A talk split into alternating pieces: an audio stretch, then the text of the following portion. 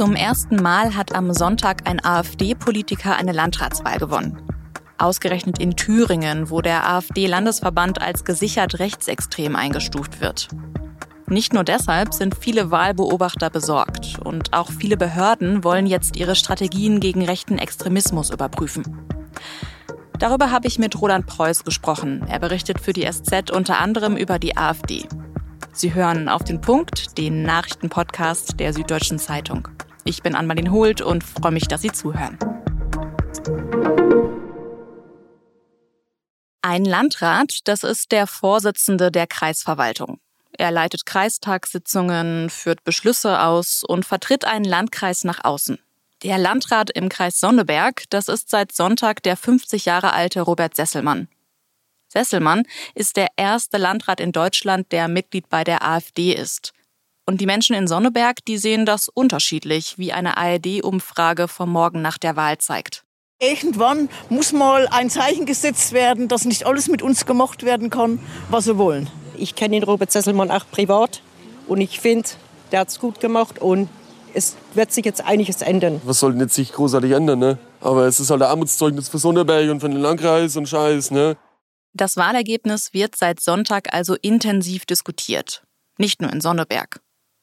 AfD-Wählerinnen und Wähler, die freuen sich natürlich über das Ergebnis. Und ja, viele andere, die diskutieren jetzt darüber, was dieses Wahlergebnis eigentlich für unsere Demokratie bedeutet. Denn schließlich wird die gesamte Partei AfD aktuell vom Verfassungsschutz als rechtsextremistischer Verdachtsfall eingestuft. Und die AfD in Thüringen, zu der auch Sesselmann gehört, wird vom Landesverfassungsschutz sogar als gesichert rechtsextrem eingestuft. Die Mehrheit der Wählerinnen und Wähler in Sonneberg, die haben aber trotzdem einen Kandidaten eben dieser Partei gewählt. Wie geht's jetzt also weiter? Bodo Ramelow, der Ministerpräsident von Thüringen, der hat nach der Wahl darauf hingewiesen, dass Robert Sesselmann als Landrat ja immer noch in ein demokratisches System eingebunden sei. Es ist ein Wahlmandat für die öffentliche Verwaltung, eingebettet in die Mehrheitsverhältnisse des Kreistages. Insoweit kann auch Herr Sesselmann nicht frei agieren, wie er möchte. Und sein Stellvertreter und die Beigeordneten haben das Mandat dann vom Kreistag. Und im Kreistag hat die AfD keine Mehrheit. Aber wie wollen die übrigen Parteien mit diesem Wahlergebnis umgehen? In Sonneberg, aber auch in ganz Deutschland. Und wie reagieren die Behörden auf diesen Landrat? Das habe ich Roland Preuß gefragt. Er arbeitet im SZ-Parlamentsbüro und beobachtet schon länger die Politik der AfD. Roland, der Landkreis Sonneberg hat noch nicht mal 60.000 Einwohner und seit Tagen wird jetzt deutschlandweit darüber diskutiert. Warum ist denn das Wahlergebnis so bedeutsam? Es ist deshalb so bedeutsam, weil die AfD hier erstmals eine Kommunalwahl gewonnen hat, obwohl sich alle anderen demokratischen Parteien gegen sie zusammengeschlossen haben. Also es gab ja eine Wahlempfehlung für den CDU-Kandidaten aus den anderen Parteien bis hin zur Linken. Trotzdem hat das nicht gereicht. Und sie haben nun erstmals hier so einen Wahlsieg errungen, also sprich ein Kandidat von ihnen hat sich durchgesetzt. Nach der Wahl, da wurde ja auch oft von einem Dammbruch gesprochen. Wie realistisch ist es denn, dass die Wahl des ersten AfD-Landrats jetzt ganz viele ähnliche Wahlergebnisse nach sich zieht? Na, das lässt sich schwer einschätzen, aber es gibt noch weitere Kommunalwahlen, die anstehen. Und dort könnte es auch sein, dass sich zum Beispiel in kleineren Städten oder so der Bürgermeisterkandidat der AfD durchsetzt. Das ist aber schwer zu sagen, ob das, ob das jetzt ein Dammbruch bedeutet. Ich glaube nicht, dass sich die Leute dort in erster Linie sagen, na ja, die in Sonneberg haben einen gewählt, jetzt machen wir das auch. Aber wenn wir jetzt mal auf die AfD in Gesamt-Thüringen gucken, die hat der Landesverfassungsschutz ja als gesichert rechtsextremistisch eingestuft. Inwiefern unterscheidet sich denn die AfD in Thüringen zum Beispiel von der AfD in Bayern oder in NRW? Naja, auch die AfD hat ja verschiedene Grautöne, sage ich mal. Und die AfD in Thüringen ist eben dafür bekannt, dass sie besonders radikal ist. Also sie ist vom Verfassungsschutz als gesichert rechtsextremistisch eingestuft. Das ist bei anderen Landesverbänden nicht der Fall. Die Landesverbände, gerade in Westdeutschland, nehmen für sich in Anspruch, bürgerlicher zu sein und nicht so radikal. Das stimmt auch zumindest zum Teil. Und durch diesen Sieg in Thüringen, durch den Wahlsieg in Thüringen, kann sich natürlich jetzt der AfD-Landesvorsitzende Björn Höcke, der durch ja, extremistische Äußerungen aufgefallen ist, bestärkt fühlen. Und wie wichtig ist das, diese Unterscheidung zu machen, wenn man über die AfD spricht, über welche AfD man jetzt genau redet? Na, es ist schon wichtig, die nicht alle über einen Kamm zu scheren. Es gibt dort immer noch moderate Kräfte, die allerdings in den letzten Jahren immer mehr am Boden verloren haben, die zum Teil ausgetreten sind aus der Partei. Und für die innerparteiliche Entwicklung ist dieser Wahlsieg natürlich bedeutsam, weil sich eben Björn Höcke und die Thüringer AfD mit ihrer extremen Linie bestärkt fühlen. Und hilft die Wahl der AfD dann auch, sich quasi harmloser, bürgerlicher zu geben, als sie eigentlich ist? Nee, das würde ich nicht sagen, weil die haben sich ja nicht harmlos gegeben dort, sondern sie haben bundespolitische Themen nach oben gezogen. Sie haben äh, eine harte, fordern auch in solchen Kommunalwahlen eine harte Linie, zum Beispiel in Sachen Migration. Das ist ja gerade das Bemerkenswerte, dass eine sich nicht harmlos gebende oder nicht betont moderat gebende AfD hier gewonnen hat. Du hast dich im Nachgang der Wahl umgehört, wie Behörden in Deutschland denn jetzt ihren Umgang mit der AfD insgesamt überdenken.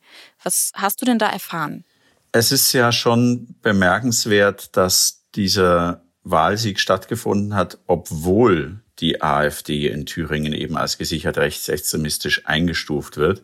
Und man muss schon feststellen, das verfängt offenbar bei den Wählern nicht, zumindest hat es in Sonneberg nicht verfangen dass man hier eine offiziell als rechtsextremistisch eingestufte Partei gewählt hat. Es ist umgekehrt so, dass die AfD mehr und mehr versucht, sich das zunutze zu machen und den Verfassungsschutz als politisch, also quasi als behördlichen Arm der Politik darstellt. Und das ist nach unseren Recherchen eben auch ein Thema im Verfassungsschutz, wie man mit dieser Gemengelage umgehen will, weil das so gesehen ja keine Wirkung zeigt. Ne? Also jedenfalls auf viele Wähler nicht.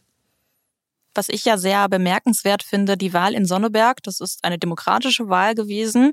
Der Sesselmann hat die Mehrheit der Stimmen bekommen und trotzdem will jetzt das thüringische Landesverwaltungsamt sein Demokratieverständnis überprüfen. Sowas gab es ja bisher auch noch gar nicht nach einer Wahl. Inwiefern ist das denn hier in diesem Fall in Sonneberg notwendig? Das Landesverwaltungsamt ist gesetzlich dazu verpflichtet, laut Kommunalwahlgesetz zu überprüfen, ob jemand jederzeit für die freiheitlich-demokratische Grundordnung eintritt, wie es da wörtlich heißt. Dementsprechend tun sie ihre Pflicht. Das war ja auch schon vor der Wahl ein Thema. Der Wahlausschuss hatte das auch schon zum Thema, aber der hat dort keinen Einspruch erhoben gegen den Kandidaten Sesselmann weil das Demokratieverständnis der AfD ja auch immer wieder in Frage gestellt wird, gibt es ja regelmäßig Forderungen, die Partei einfach vollständig zu verbieten. Was hältst du denn von solchen Forderungen?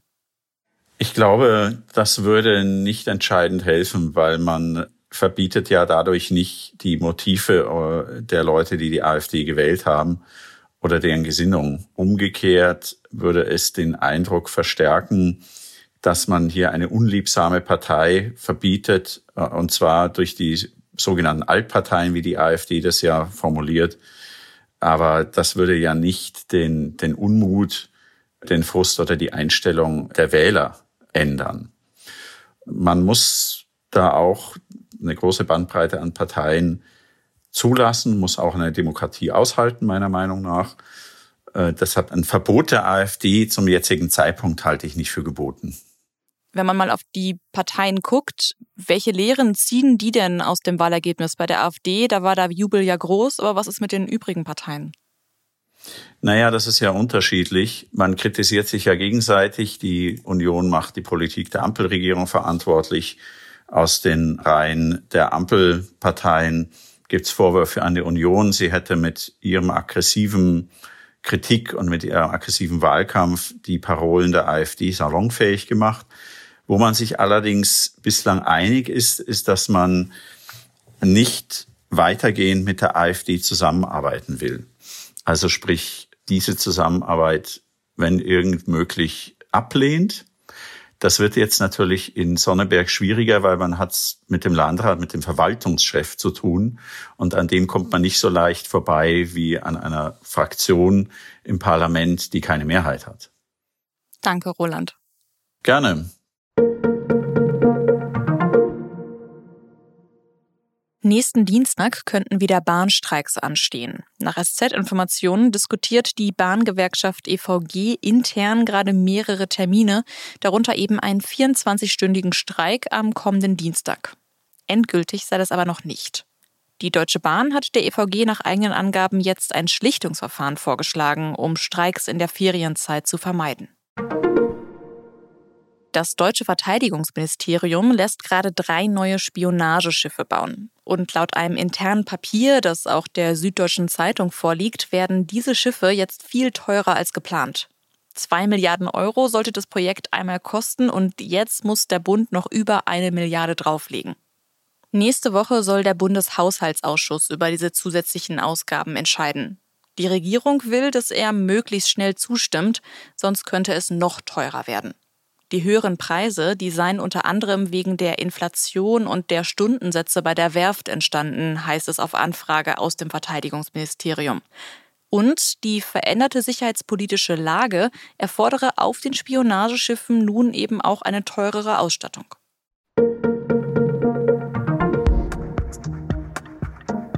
Das Thema Krieg, das war in Deutschland lange ganz weit weg so weit weg, dass die Regierung nach dem Kalten Krieg zum Beispiel auch die meisten ihrer Bunkeranlagen verkauft hat. Daraus sind jetzt zum Beispiel Penthäuser oder Party-Locations geworden. Aber seit dem russischen Angriffskrieg in der Ukraine, da stellt sich in Berlin plötzlich wieder die Frage, wohin eigentlich mit dem Kanzler und der Regierung, falls der Krieg doch noch mal nach Deutschland kommt. Es gibt Rettungspläne, aber die sind eigentlich nicht auf einen Krieg zugeschnitten.